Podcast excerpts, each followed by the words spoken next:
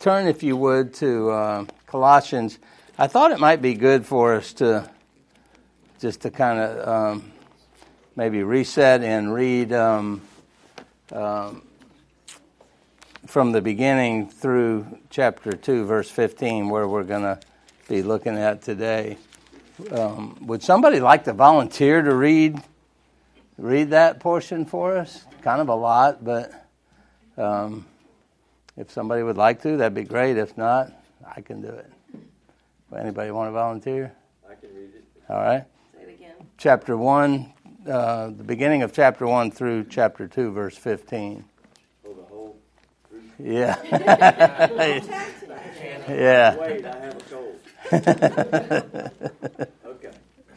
Paul, an apostle of Christ Jesus by the will of God, and Timothy, our brother, to the saints and faithful brothers and sisters in Christ in Colossae. Grace to you and peace from God our Father. In our prayers for you, we always thank God, the Father of our Lord Jesus Christ, for we have heard of your faith in Christ Jesus and of the love that you have for all the saints, because of the hope laid up for you in heaven. You have heard of this hope before in the word of the truth, the gospel that has come to you. Just as it is bearing fruit and growing in the whole world, so it has been bearing fruit among yourselves from the day you heard it and truly comprehended the grace of God. This you learned from Epaphras, our beloved fellow servant. He is a faithful minister of Christ on your behalf, and he has made known to us your love in the Spirit. For this reason, since the day we heard it, we have not ceased praying for you and asking that you may be filled with the knowledge of God, will and all God's will, and all spiritual wisdom and understanding, so that you may lead lives worthy of the Lord, fully pleasing to Him, as you bear fruit in every good work and as you grow in the knowledge of God.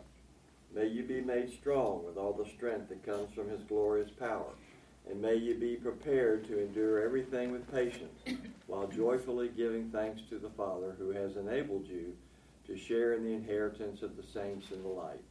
He has res- rescued us from the power of darkness and transferred us into the kingdom of his beloved Son, in whom we have redemption, the forgiveness of sins. He is the image of the invisible God, the firstborn of all creation. For in him all things in heaven and on earth were created things visible and invisible, whether thrones or dominions or rulers or powers. All things have been created through him and for him. He himself is before all things, and in him all things hold together. He is the head of the body, the church. He is the beginning, the firstborn from the dead, so that he might come to have first place in everything.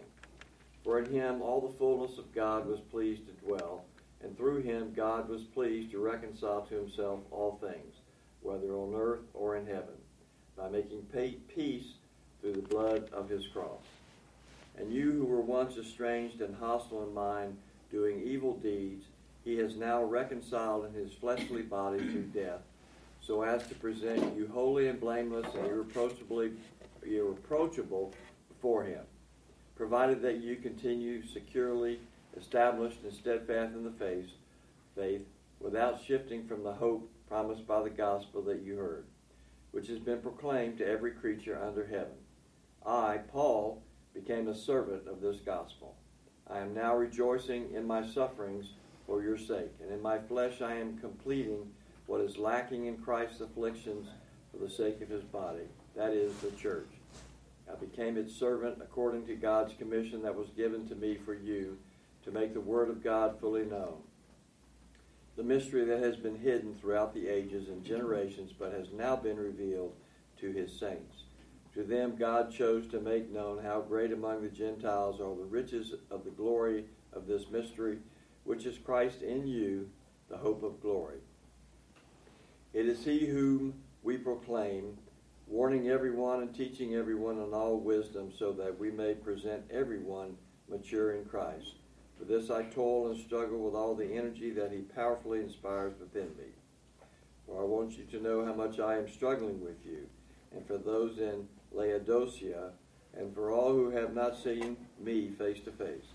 I want their hearts to be encouraged and united in love, so that they may have all the riches of assured understanding and have the knowledge of God's mystery, that is, Christ Himself, in whom are hidden all the treasures of wisdom and knowledge.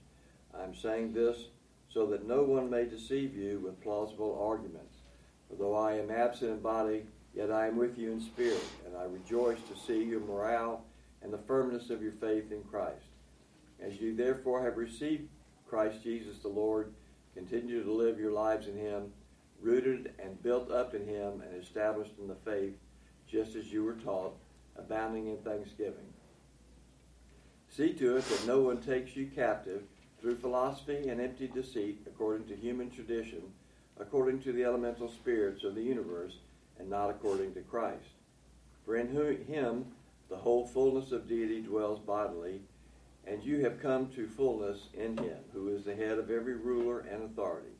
In him also you were circumcised with a spiritual circumcision, by putting off the body of the flesh and the circumcision of Christ.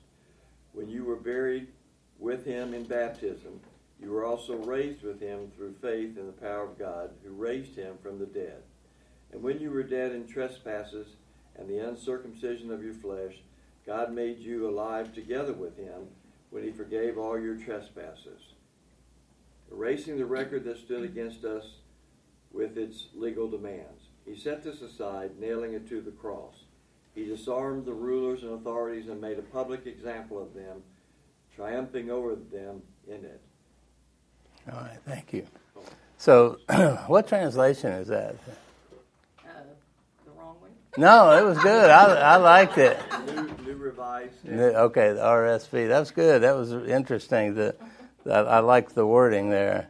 Uh, John Piper quotes the RSV a lot. I don't know if you've noticed that in his writings. But um, last week we were looking at um, verse 8 of chapter 2.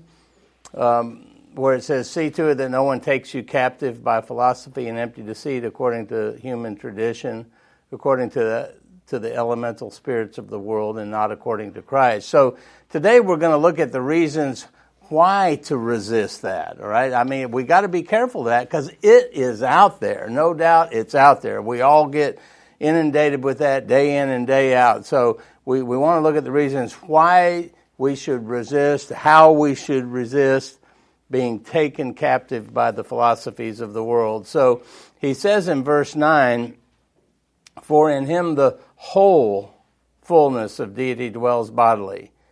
Verse 10, and you have been filled in him who is the head of all rule and authority. So he, Jesus, we have to understand that Jesus is more than merely God like, right?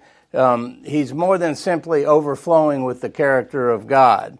One commentator said this The essence of God, undivided and in its whole fullness, dwells in Christ in his exalted state, so that he is the essential and adequate image of God. So, the statement that we're looking at here, in him the whole fullness of deity dwells bodily, that, that just blows anything of the Gnostics' ideas and philosophies, just blows them away annihilates them, right? Because they said, you know, Jesus comes or, he got where he is from these little emanations from God and these angelic mediators, but no, he is holy God. And, and we see this fullness of God at work in the heavens and the creation around us, as chapter 1 uh, is when Dave read that, you could see how that is explained in creation.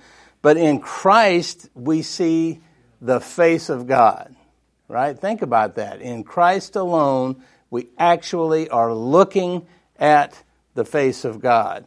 He's the sole temple of deity in, in whom the divine glories of God are actually stored. So, um, this book, everybody in here needs to get a copy of this book and read it multiple times. I mean, this, Darby told me about this when I started in Colossians, and it, I'm telling you, I think Chris Brackett told him about it. And it is just absolute. This will, it changed my view of how much Jesus is it, y'all. Okay, that's it, you know. And, and I know we all know that, but this just br- brought me to a point of understanding that um, since I wrote this side of the book, since Jesus is the eternal Son of God, um, he is the exact imprint of his Father. So we see him we see in him just what God is like. There is no more. You know, He's it, right? He is God. And, and that's the, the whole beauty it. And this guy, he really unpacks this well. I don't know if, did anybody go to the Shepherds Conference this year? Um, he spoke there. Some people told me. Some people liked him, some didn't. He's British, so he writes with a little humor, kind of weird humor in there from time to time. But also, um, my uh, Wednesday small group is uh, going through. We're, we're, we're looking at some videos from Ligonier Ministry of the uh, the Reformation. You know how that all came about, and really interesting speaker, very engaging with that British accent, and he leaves you hanging right on the edge. You know, so far we've looked at the um, at Tyndale and and Luther, and last week we looked at uh, King Henry and and all of his wives and how God used Henry to um, uh, as politically as to help bring about the Reformation. So this truth of Jesus really is great in and of itself, right? And, and that alone is what's going to keep us from being taken captive by these uh, deceitful, empty philosophies. But there's something else that's, Paul just, it just gets better, say it that way, right? Because look what he says in verse 10. I mean, this is breathtaking when you think about it. This Christ, this Jesus who's full of deity, he fills us. Think of that. He fills us. Verse 10 says, And you have, have, have been filled in him who is the head of all rule and authority. I mean, that's almost kind of scary in a sense, you know, to think that in Christ we are full of God, right? And, and Jesus can, he can hold all the fullness of deity, but we can't, even though he fills us, we can't hold it all, right?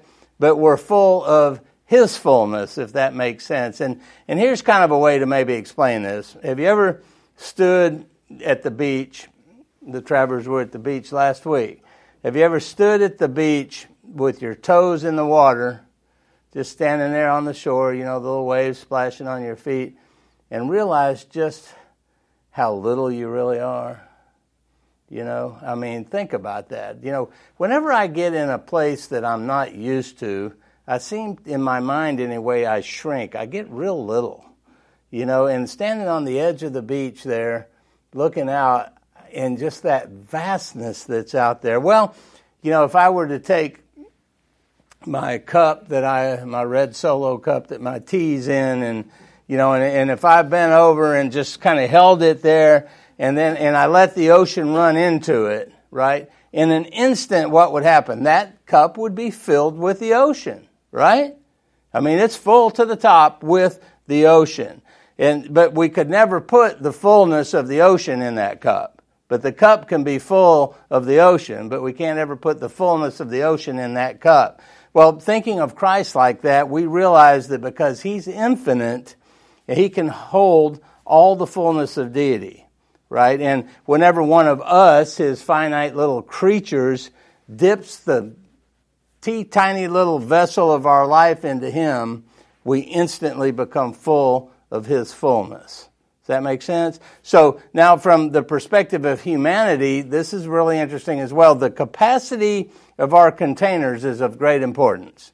Our souls, right? That, that our souls are, you could almost say they're kind of elastic, right? You know, that they, there's no limits to the possibility of the capacity that we can take in. We can never take it in at all, but we can stretch in it, if you will, right? We can always open up to hold more of the fullness of Jesus. And I'm sure you've had those moments in your life where you felt like that, right? So it's like uh, the more we receive of His fullness, the more we can receive. we got to understand that His fullness meets our needs, right? Think of that. God in us, really, really, really in us. So that at that moment we can have wisdom, strength, courage.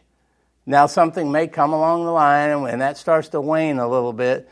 I'm not saying you're, you know, filled with the Spirit. You're not filled with the Spirit. That's not true. You're, you're full all the time, but the capacity of, of your, I guess you, you know, you don't, I've seen illustrations, perhaps you have as well, of like somebody has a cup full of water and the cup's you and the water's the Holy Spirit and the rocks that you're going to drop in there are your sin. You put the rocks in, the water comes out, you know, now you got less. No. We are full all the time, right? The Spirit doesn't wane, wax and wane as we um, sin or not, but as we grow in Christ and we become more dependent on Him, we can stretch our fullness, if you will. So we got to remember also that as we continue in Him, what happens? We, we experience satisfaction, don't we? We, we experience the satisfaction of His fullness as we become more dependent on Him. And it, it's a continual stream filling and overflowing in our lives, and it never, ever runs dry. Um, John Piper's got a thing of, um, he calls it the bucket brigade. You know, we don't need to um, be down here at the bottom of the stream filling the bucket up to take it up here to dump it at the headwater so that it continues to flow down here and just back and forth back. That's not what we're talking about right? The stream of god's love and fullness in us is constant. It, it doesn't come and go. If if we're full of him how in the world could we want or maybe better said why in the world would we want anything else? Do you ever think about that? Why do i get so we'll talk about this more in a minute, but why do I get so drawn away um, by other things when I'm full of Christ? A theologian, Alexander Maclaren, put it this way Though all the earth were covered with helpers and lovers of my soul, as the sand by the seashore innumerable, and all the heavens were sown with faces of angels who cared for me and succored me, thick as the stars in the Milky Way, all could not do for me what I need. Yea, though all these were gathered into one mighty and loving creature, even he were no sufficient stay for one soul of man. We want more than creature help. We need the whole fullness of the Godhead to draw from. It is all there in Christ for each of us. Whosoever will, let him draw freely. Why should we leave the fountain of living waters to hew out cisterns? With infinite pains, broken cisterns that can hold no water. All we need is in Christ. Let us lift our eyes from the low earth in all creatures and behold no man any more as Lord and Helper save Jesus only, that we may be filled with all the fullness of God. So, how do we get there, right? How do we get a mindset like Maclaren's talking about? Well, if we look at verses 11 through 15, we find Paul elaborating on, on, the Colossians' fullness, and he does it by implication um, of, of being united with Christ, of what actually what Christ accomplished, and then us being in Him, because he begins explaining to the Colossians that they were full because being in Christ, right, being in Him, they participated in the events of the cross, the death, the burial, and the resurrection, and that implies to us as well. So let's read verses 11 through 15 again. Uh, this is the foundation for our fullness in Christ. Verse 11 In him also you were circumcised with a circumcision made without hands, by putting off the body of the flesh by the circumcision of Christ, having been buried with him in baptism, in which you were also raised with him through faith in the powerful working of God, who raised him from the dead and you, who were dead in your trespasses and the uncircumcision of your flesh, God made alive together with him, having forgiven us all our trespasses, by canceling the record of debt that stood against us with its legal demands. This he set aside, nailing it to the cross. He disarmed the rulers and authorities and put them to open shame by triumphing over him, um, over them in him. So Paul's telling us that they and we participated in Christ's death. So, and he, he does that by talking about circumcision. Now, circumcision usually doesn't uh, refer to death, but, uh, you know, we've talked a lot in the last weeks of that this heresy that was going on in Colossae with these um, Gnostics was a mixture of pagan philosophy along with Jewish legalism. So when you bring those two together, it's not surprising that the false teachers, like the Judaizers that Paul confronted in Galatia, well, they were teaching that in order to be saved, you have to be circumcised. And they were talking about the circumcision of the flesh that uh, was the Jewish um, law. That, um, but here, it's it's referring to death. Um, you know, it's an amazing thing that the way God pictures this for us. Um, all the scholars agree that that this circumcision is different than the circumcision of, of the flesh. F. F. Bruce said, but here it provides a gruesome metaphor for the crucifixion. His circumcision on the cross involved the stripping away of a small piece not the stripping away of a small piece of flesh, but the violent removal of his entire body in death. So the Colossians and us now in Christ as believers spiritually shared the circumcision of his death. And with that, now catch this, with that, the sinful nature was cut away. The, those are shouting words, aren't they? Our sinful nature was cut away, right? They, they die and we, they died and we die to our former way of life when we're in Christ. So, what Paul's really trying to emphasize here is that that the Colossians really did, and we today really do, spiritually participate in Christ's death. Um, he reinforced it by pointing or alluding to the baptism, meaning their burial with Christ, the beginning of verse 12, having been buried with him in baptism. Listen to this commentator, a guy named Peter O'Brien. He says, At the burial of Christ, set, I'm sorry, as the burial of Christ set the seal upon his death, so the Colossians' burial with him in baptism shows that they were truly involved in his death and laid in his grave. It is not as though they simply died like Jesus died or were buried as he was laid in the tomb. The burial proves that a real death has occurred and the old life is now a thing of the past. That means that the practical impl- implications of this are immense for us. I mean, think about that. When Christ's body was circumcised from him in his death, we were circumcised in that as well. We died right? I mean, Paul says in Galatians 2:20, I have been crucified with Christ. Nobody goes through crucifixion and you know gets down off the cross a few hours later and walks away. You know, the whole purpose of it is death, and, and we we know that in Him we died, and and so that means that we don't have to serve sin anymore. Look, if if you will, real quick at Romans chapter six verse 6, Romans 6, 6, and 7. it says there, um, we know that our old self was crucified with him in order that the body of sin might be brought to nothing. Wow. So that we would no longer be enslaved to sin. For one who has died has been set free from sin. So the old self, the old person before conversion was crucified with Christ. Dead, right? We have we gotta we gotta do something with that thought. The body of sin, the vehicle of sin, has been rendered inoperative. Isn't that great? I mean, that is fantastic news. Uh, so this is that's what the fullness that Christ has given us entails. We're free now to live life to its fullest, the way that we were intended to live life, free from the domination of sin.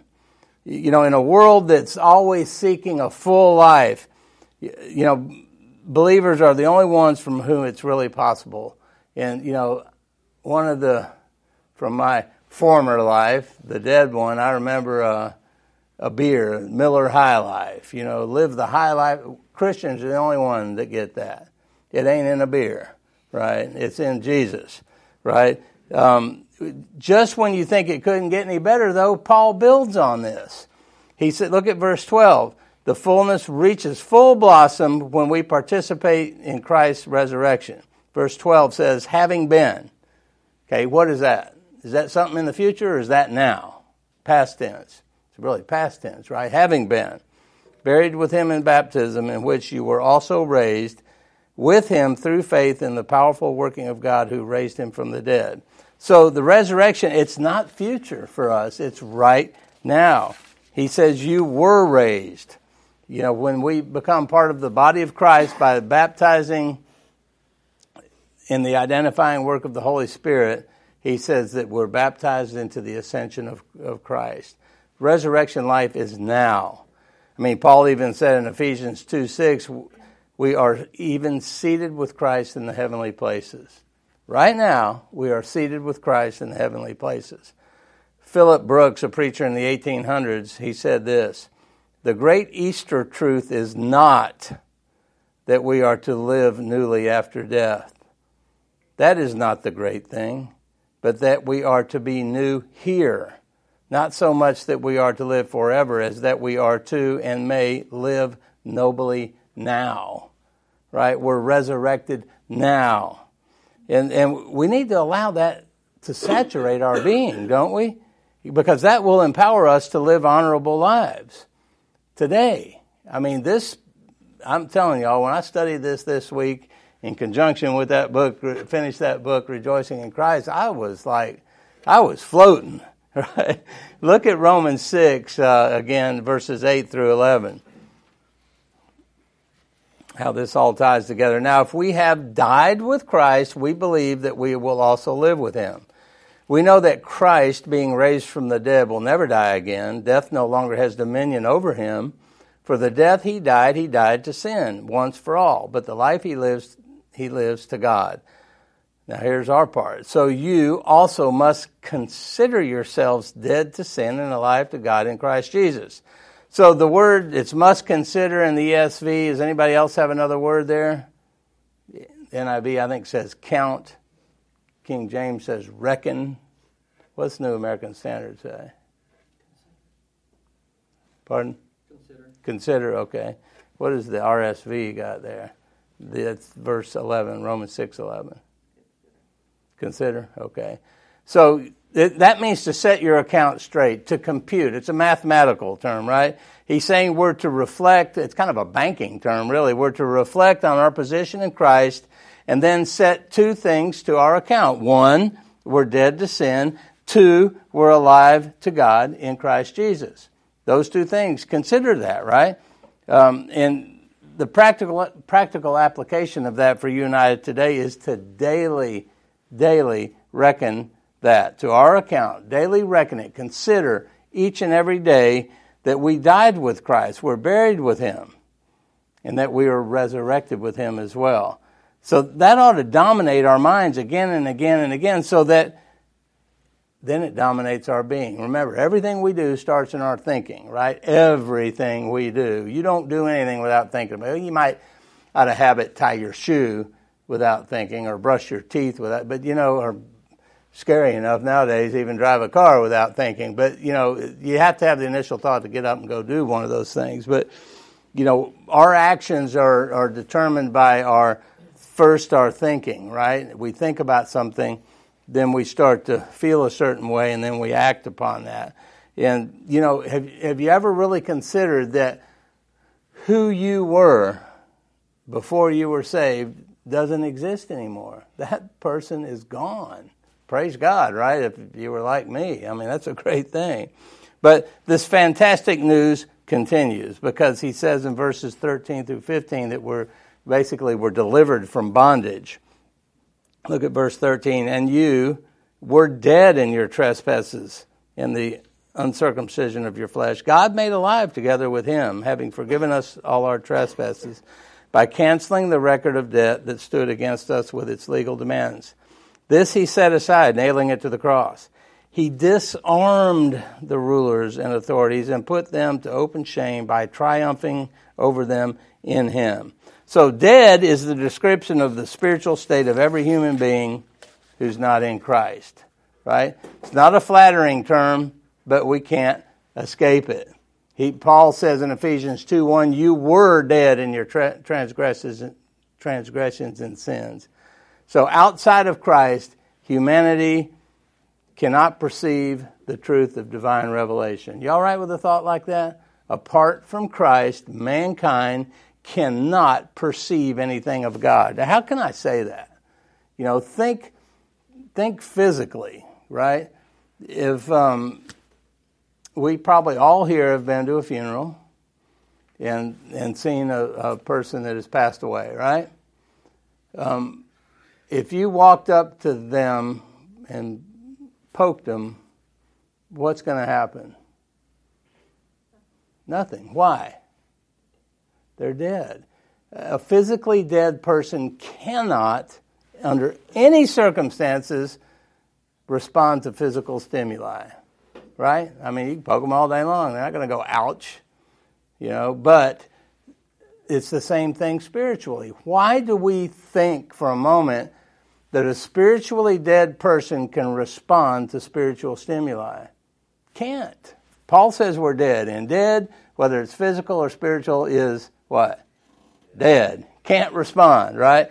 And that and he tells us here and in Ephesians, that was y'all. You were dead. So outside of Christ, humanity cannot perceive the truth of divine revelation. And that's very clear in 1 Corinthians 2:14 that says the natural person, that's the unchristian, the unsaved, does not accept the things of the spirit of God for they are folly. They're foolish to him. So without Christ, we can do nothing to get life. Right? So there has to be a sovereign communication of life from God to the dead person. All of us were once dead, right? We were all once dead, but through Christ, divine surgery's taken place. And, and now we are alive. I mean, that's real, isn't it? I mean, if you're, if you're really born again, you understand that, right? I mean, you just think about that word, born again. Um, John chapter 3. And, and I don't like any translation of that. I haven't found one yet that says it right because every Bible's got it in the margin. It means born from above. So why in the world there's not a Bible translation that says what it, why they got to put it in the margin? Why can't they just put it in the text? Some of you scholars know. I don't. It bugs me, but I don't know why I got to look at the little number next to it and look over there to see what it really means. Why can't they just put what it really means in the text? I'm sure there's a reason, but I don't know it. Anyway, just as we did nothing to pick our mom and dad here or when or where we would be born, neither can we do anything about our spiritual birth. This has to come from God. Well, it gets better. So now that we're awake, awakened by God, um, he continues and he's telling us that, that w- the bondage of death is gone and the guilt of sin. In verse 13, B and 14. God made a life together with him, having forgiven us all or some, all of our trespasses, by canceling the record of debt that stood against us with its legal demands. This he set aside, nailing it to the cross. So it's like our guilt's like an IOU, right? We owe, right? Signed, Tim Brown, I owe God, signed and I hand it to God and I'm saying, okay, God, I promise to obey you. Well, that's a lie, right? I can't do that. Um, but Jesus takes our IOU, he nails it to the cross above his head. He takes it and nails it there, which then pays for it. An English uh, pastor, um, J.B. Phillips, has a modern English translation of the Bible. He says about this verse, he, he translates, translates it this way He has forgiven you all your sins. Christ has utterly wiped out the damning evidence of broken laws and commandments which always hung over our heads, and has completely annulled it by nailing it over his own head on the cross. That's good, isn't it? Just as Pilate put the, his claims up there, Jesus took ours, or God took ours and put them up there as well. So now there, there's no tyranny like that of guilt, is there? I mean, does when you feel the condemnation of the guilt, it's a wonderful thing to know now that that's been taken away from us. You know, guilt is a good thing I think that God gives us. I mean, that's how we know when we're sinning, right? When we feel guilty about it. But instead of going into some form of morbid introspection and, you know, groveling along, we can rejoice in the fact that God has delivered us from that. We can be full. And, and that's why, if we can be full like that, like the Colossians were, that's why we don't need any of this stuff that these other philosophies are going to be throwing at us. And we'll see that as chapter 2 unpacks of all the things, right, that, that they come out with. So Paul concluded that, that this fullness comes from being in Christ. And it involves also the deliverance of sin, but also the bondage of evil powers. Look at verse 15. He disarmed the rulers and authorities and put them to open shame by triumphing over them in him. So these are the demonic powers that are coming against the church. God puts them on public display. Conquered rulers put on public display. Uh, you know, I thought of um, a few years back, um, you know, when the, uh, what was his name in Iraq? Uh, Saddam Hussein. You remember? Didn't they drag his body around and all the cameras saw it? And, you know, evil put on display. You know, and that's what God's doing here. He's making a public spectacle of Satan and his demons. And even though they've been, they still exist, but they're defeated, right? So we shouldn't get so wrapped up in the fact that we're looking over our shoulder every day to see, you know, what Satan's going to throw at us next. God has defeated him, right? Because God put him to open shame. We don't need to fear that any longer.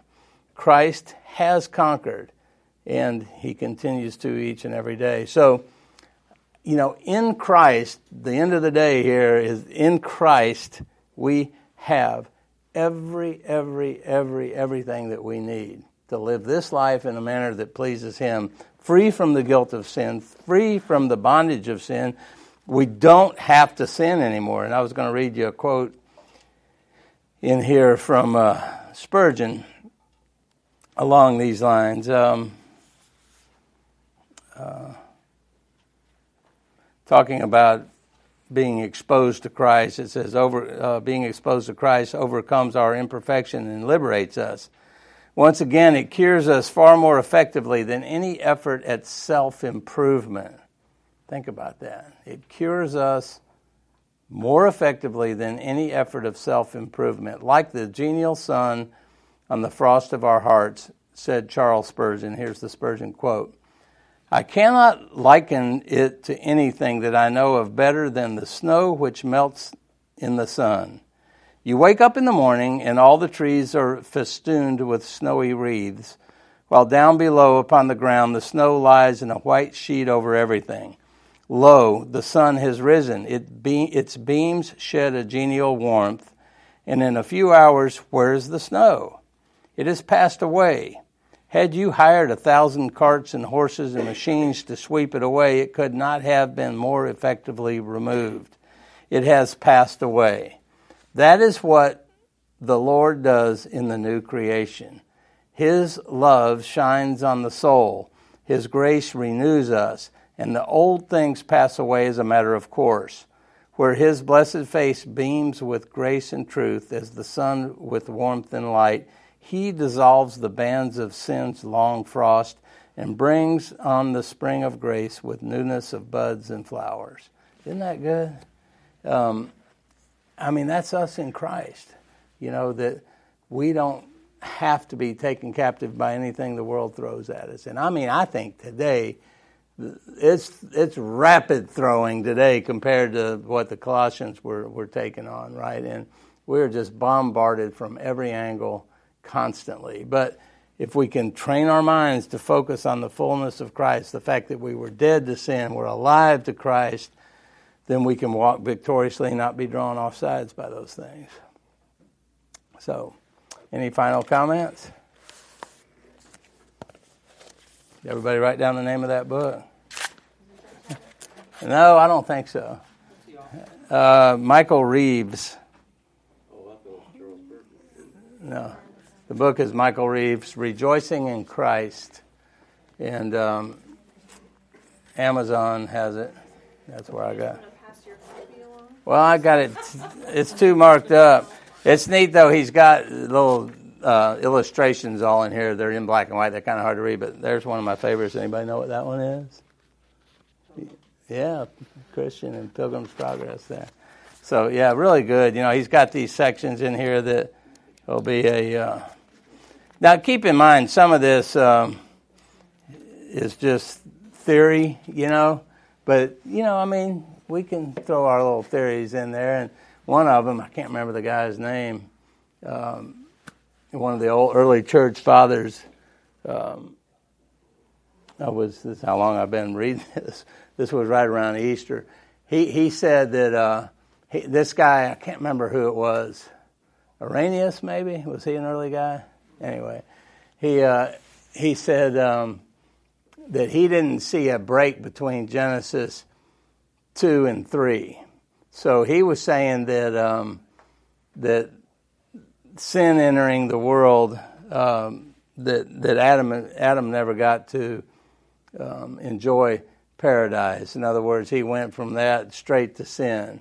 So he went from um, he called that day um, Bad Friday, you know, because it was the that would have been the sixth day. He never got into God's rest on Saturday.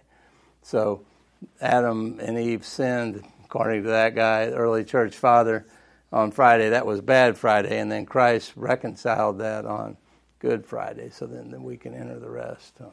It's just a neat little thought. it's I just happened to be reading that right around Easter time, so. And if you find it's heresy, don't come to me.